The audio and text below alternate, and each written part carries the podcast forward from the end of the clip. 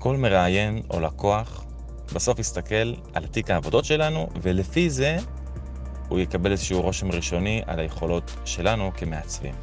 עדיף אתר יחסית נקי, שהוא מציג את העבודות, לא עכשיו להסתבך עם uh, אתרים סופר מושקעים. כמובן שבסוף עדיף אתר מושקע, עם תוכן מושקע, אבל בטח בתחילת הדרך למצוא איזו תבנית פשוטה, מערכת פשוטה, נקייה, ולהציג את העבודות. אם אנחנו רוצים להיכנס לתחום מסוים, למשל חוויית משתמש ועיצוב מערכות, אז אלה העבודות שאנחנו נציג.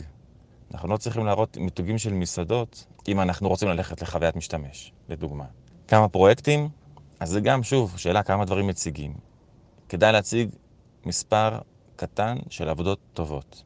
נגיד להציג 3-5 פרויקטים. כשנכנסים לפרויקט, אז רואים איזשהו סיפור, רואים תהליך, רואים את המערכת הסופית, רואים מסכים, איזה איור ראשוני של המערכת, לכתוב איזה כמה מילים ממש בקצרה אה, של הסיפור, ואז בן אדם שהוא מסתכל רואה, אה, הנה יש פה תהליך, זה התוצר הסופי. ואז נגיד להציג שלוש, חמש כאלה, זה מספיק בשביל תיק עבודות. אפשר אחר כך כמובן לפתוח דפים נוספים שמראים מגוון יותר רחב. אם מישהו יותר בתחום של עסקים קטנים, של מסעדות, הוא רוצה להראות מיתוגים, אז גם, לא צריך להראות המון פרויקטים. יש כאלה שיציגו אה, סדרה של מיתוגים על ידי מוקאפים. אם מישהו עובד הרבה עם לקוחות קטנים וזה נורא מגוון, אז צריך להציג מגוון.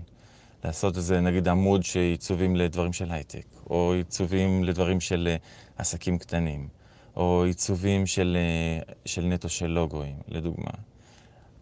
הטיפ הכי טוב לתיק עבודות, באמת, אם בן אדם מרגיש שהוא לא בטוח, מסתבך, זה לעבור על תיקי עבודות של אחרים, למצוא תיק עבודות שהוא מאוד מרשים אותנו, שדברים שמוצגים יפה, ולעבוד בהתחלה לפיו.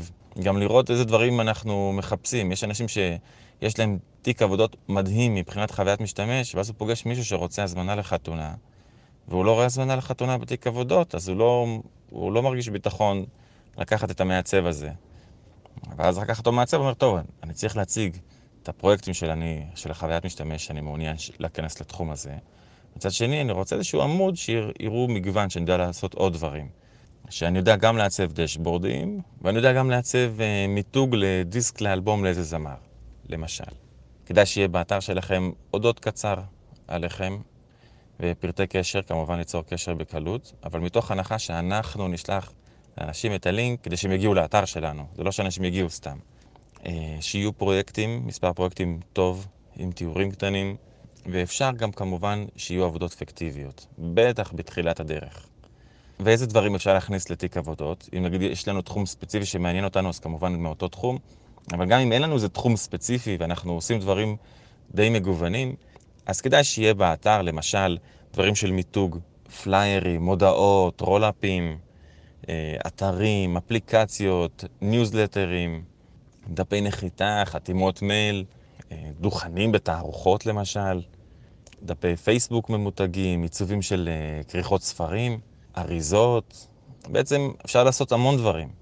אז אם אנחנו באמת מתעסקים עם דברים רחבים, אז כן להציג את זה. זה יכול להיות בעמודים שממוקדים לפי נושא, זה יכול להיות בעמוד אחד שיש שם מגוון של עבודות, אבל השאיפה היא כמובן שיהיה תיק עבודות שבן אדם נכנס, הוא רואה נגיד מספר פרויקטים, הוא רואה חלוקה לפי תחומים.